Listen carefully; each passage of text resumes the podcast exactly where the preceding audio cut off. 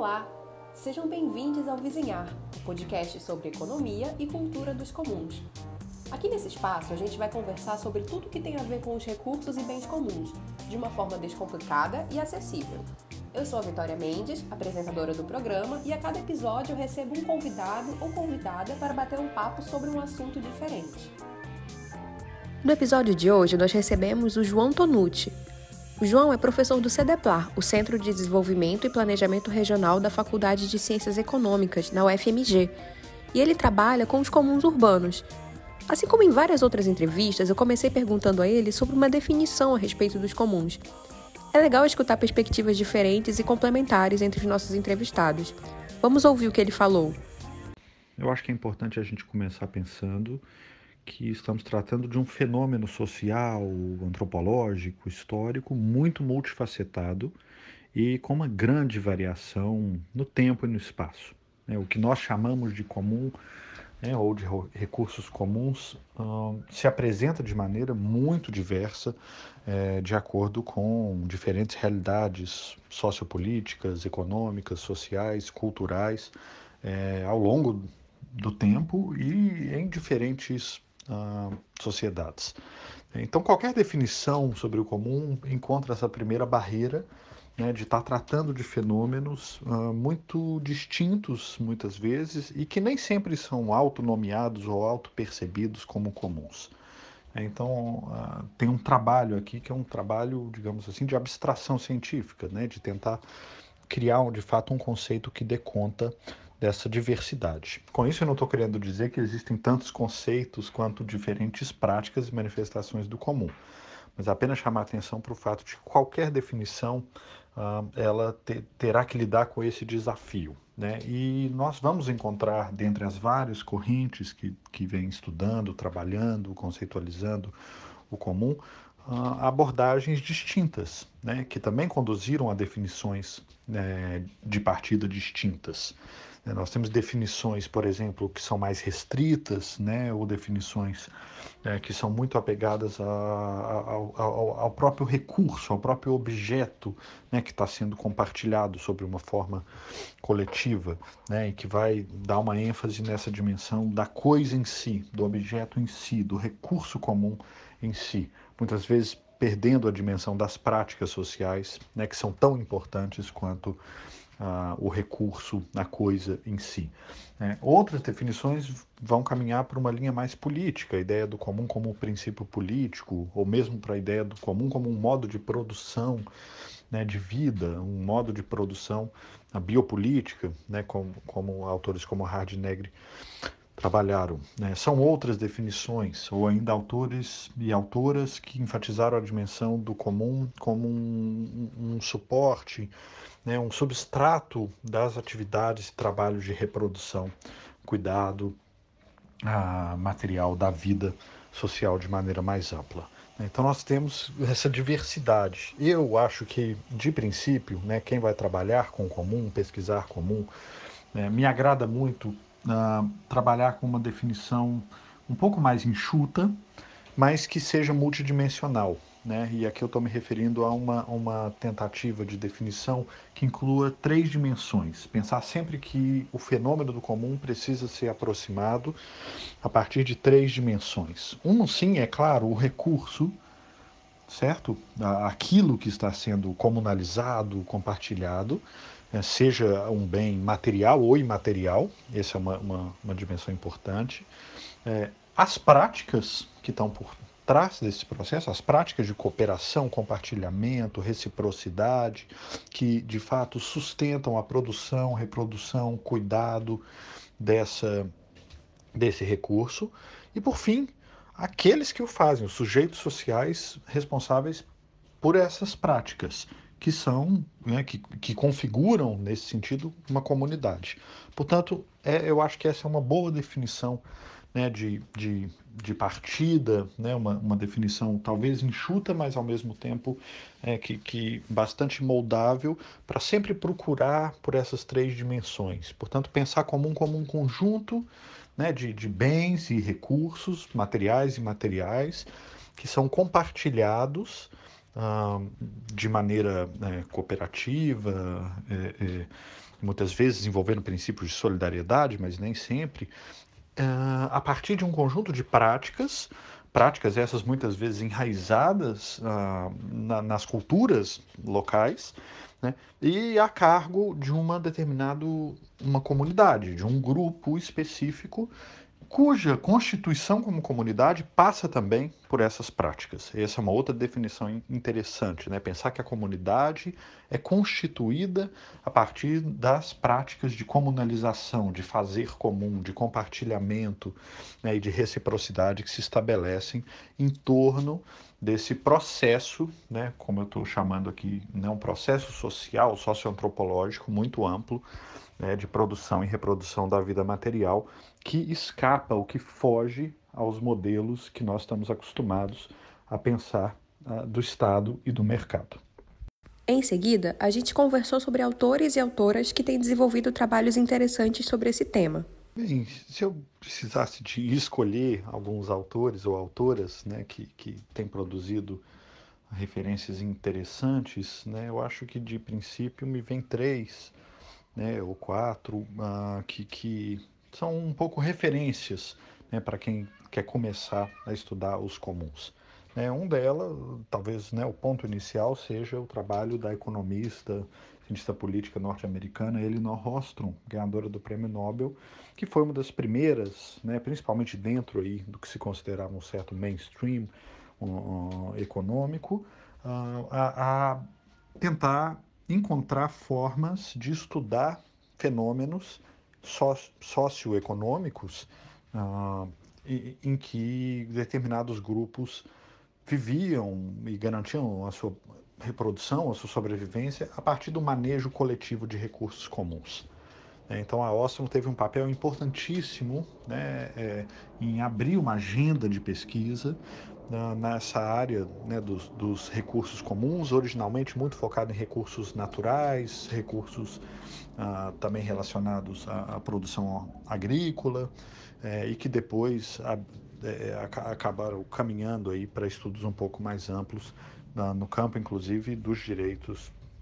Ah, ah, do, dos, dos comuns imateriais, né, do, do, da, da, revolução tecnológica, mesmo para pensar hoje o clima como um grande comum. Então a obra da Ostrom é uma referência importantíssima, mas a qual também temos que ter né, certos cuidados né, e, e pensarmos ela a partir de um horizonte crítico né, e também fazíamos a, a, as críticas a, ao trabalho dela. Nesse sentido, eu acho que é uma outra obra que virou uma grande referência entre aqueles que têm uma visão mais crítica sobre o comum são de dois autores ah, franceses, é, filósofo e, e, sociólogo, que é o Pierre ah, Dardot e Christian Laval. Né, que fizeram um trabalho genealógico de tentar reconstituir o conceito do comum ah, buscando nas suas várias abordagens teóricas, mas também nas suas manifestações históricas, compreender o comum ah, e, e, articular eles a um, a, a, esse, esse conceito, reconstituído genealogicamente, buscando suas origens, sua conexão, inclusive etimológica, é, mas procurar pensar ele como um horizonte político, um horizonte de luta política e, portanto, pensar o comum como princípio político. Então, eles fizeram um trabalho muito interessante, no qual a grande dimensão é uma crítica da propriedade, é uma crítica da forma de apropriação privada e mesmo pública dos recursos da terra, ah, de, de todas as formas de produção social, né, ao, qual eles opõem é, é, esse princípio do comum, como um princípio de não apropriação, um princípio de uso e compartilhamento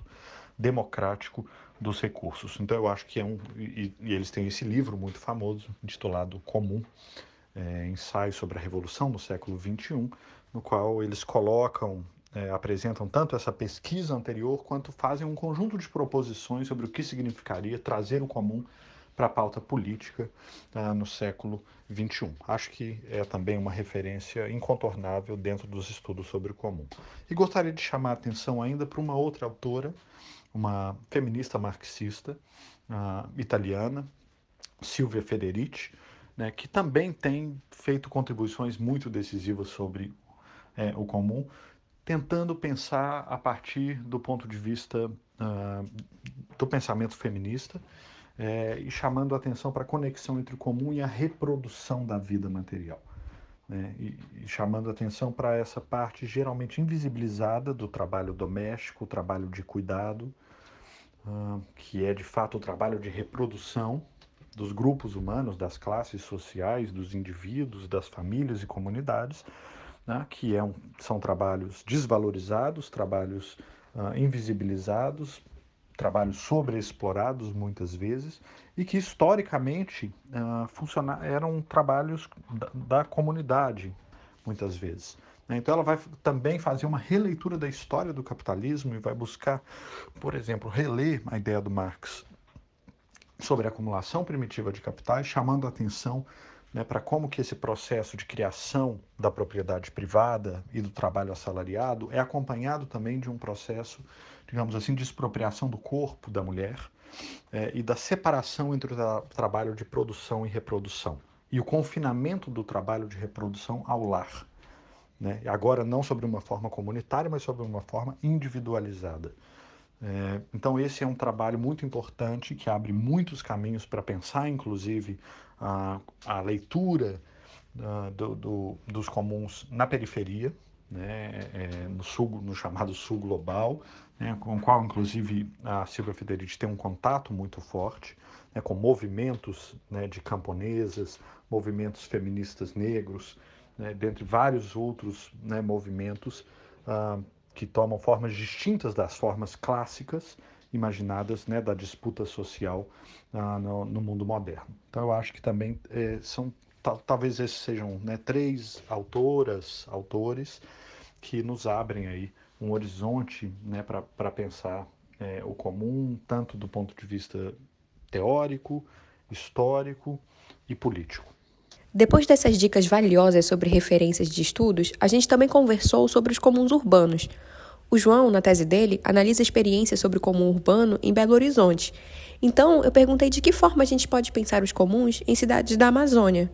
Ah, eu acho que essa é uma pergunta, inclusive, né, que, que, cairia bem ao nosso colega Arley Silva. Eu acho que ele teria mais a dizer do que eu. Mas eu vou tentar fazer algumas.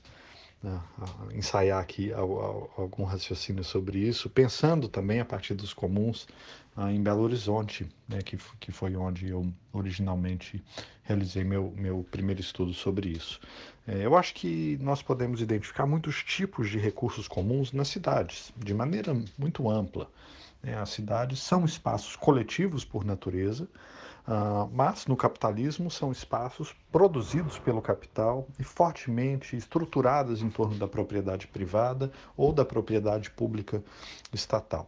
Né? Então temos dificuldades né, de olhar para as nossas realidades urbanas e reconhecer alguma coisa além né, desse binômio Estado-mercado, né? além da propriedade pública e privada.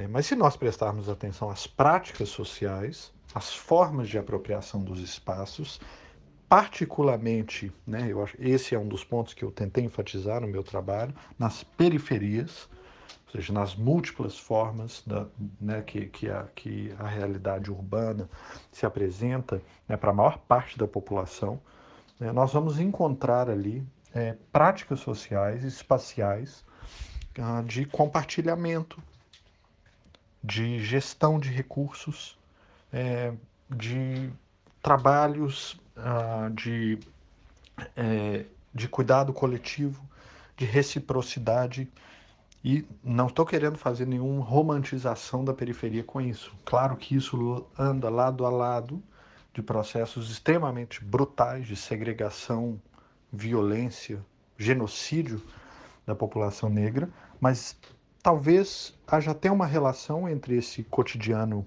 precarizado, profundamente uh, violento das periferias e as formas pelas quais a, a, né, a maior parte da população urbana pobre negra brasileira precisa de recriar formas, inventar maneiras é, de, de não apenas sobreviver, né, mas de constituir modos de vida coletivo.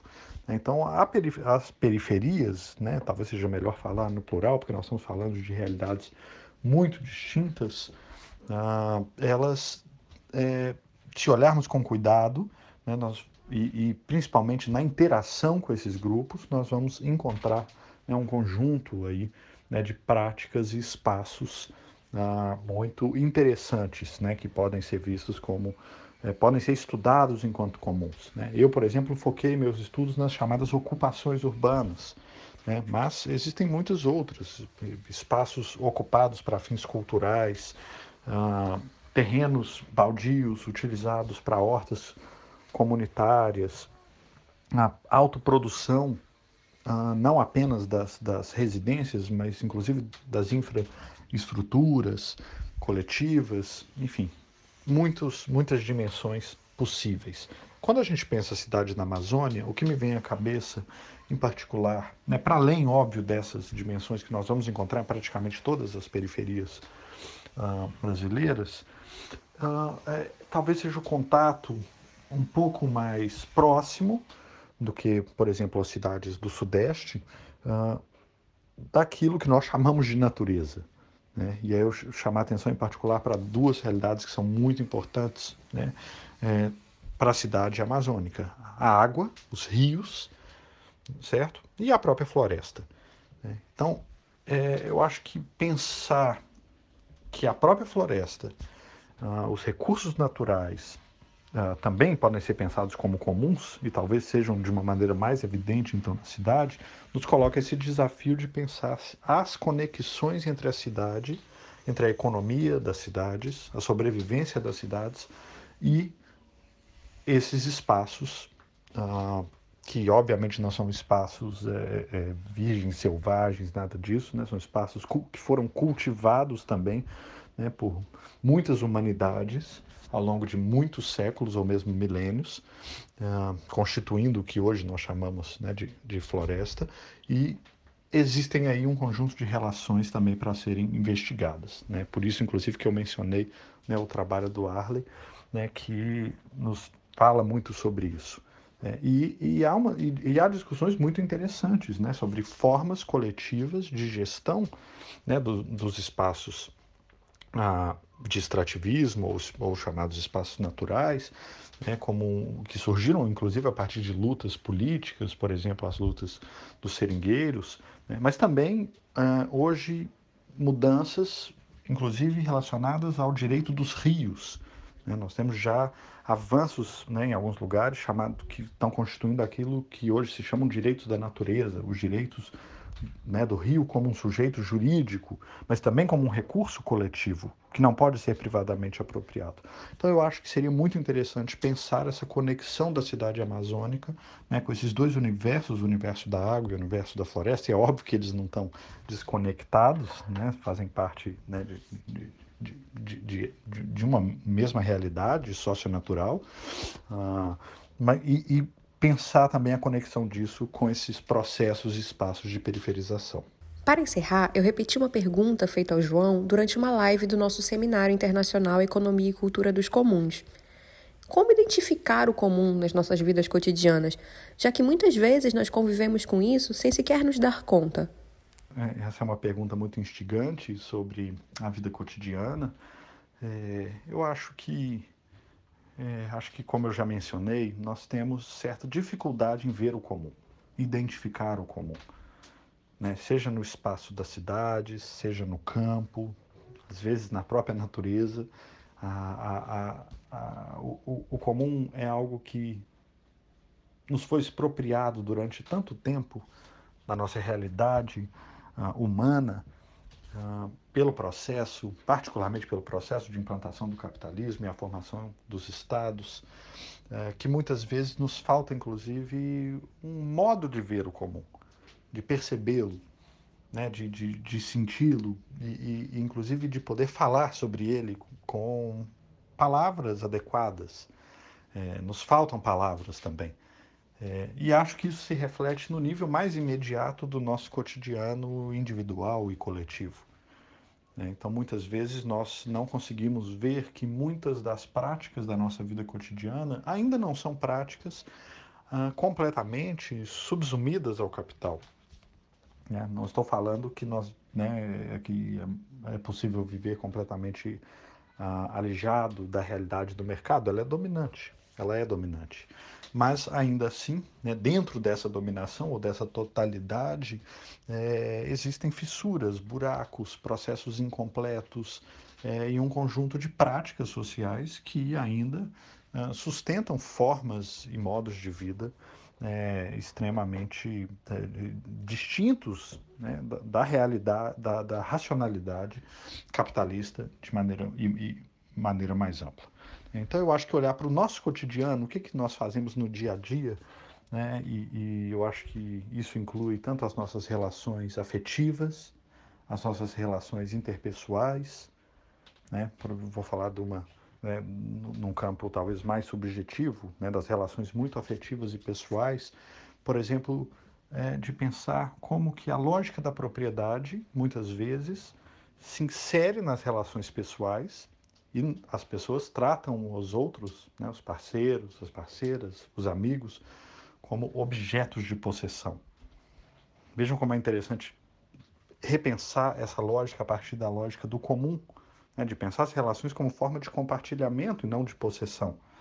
É, podemos olhar também para tudo aquilo que a Silvia Federici e várias marxistas feministas e, e, e outras autoras é, chamam de trabalho de reprodução, aquilo que nós fazemos né, todos os dias, né, cozinhar, cuidar da casa, é, cuidar dos filhos, olhar isso também a partir da, da lógica do comum. Né? Ou seja, se nós olharmos isso, nós vamos perceber que uh, uma parte desse trabalho é muito individualizado, é explorado, muitas vezes é comercializado, né? mas uma parte é, nós fazemos de maneira coletiva. Nós contamos com a ajuda de vizinhos, familiares, uh, pessoas e membros da comunidade é, que podem contribuir para que esse tipo de trabalho seja um trabalho mais coletivo e menos individual. Né? E acho que ah, mesmo no trabalho nós vamos encontrar, né, no trabalho é, realizado né, por cada um cotidianamente, é, formas de cooperação, formas de, de compartilhamento que escapam né, à dinâmica né, da, de valorização do capital, de competição como tudo. Né? Então eu acho que olhar para essas dinâmicas da vida cotidiana, para os momentos é, em que as atividades que nós fazemos fogem dessa lógica da propriedade, da possessão, da expectativa de ganho e da competição e caminham mais na direção né, de uma vida mais partilhada, uma vida mais coletiva, uma vida um pouco mais uh, centrada no cuidado e não na acumulação. Né? Então eu acho que também o comum é, tem algo aí a nos, nos ajudar, se nós olharmos, né, não apenas olharmos, né, mas também, óbvio, tentarmos mudar um pouco os, o, o nosso próprio cotidiano, que é permanentemente bombardeado né, por tentativas de colonização, de controle, né, e muitas vezes nós nem nos damos conta do quanto nós estamos é, inseridos né, né, nesse modo de vida. Tá bem? Acho que é isso. Muito obrigado. E esse foi o terceiro episódio do Vizinhar. Nós agradecemos demais ao professor João Tonucci pela participação no programa e pelas valiosas contribuições que ele fez para a nossa discussão. Continue acompanhando a gente no Instagram, onde nós somos o Procade Comuns, e no YouTube, no canal Neuza UFT Agroecologia. Até a próxima!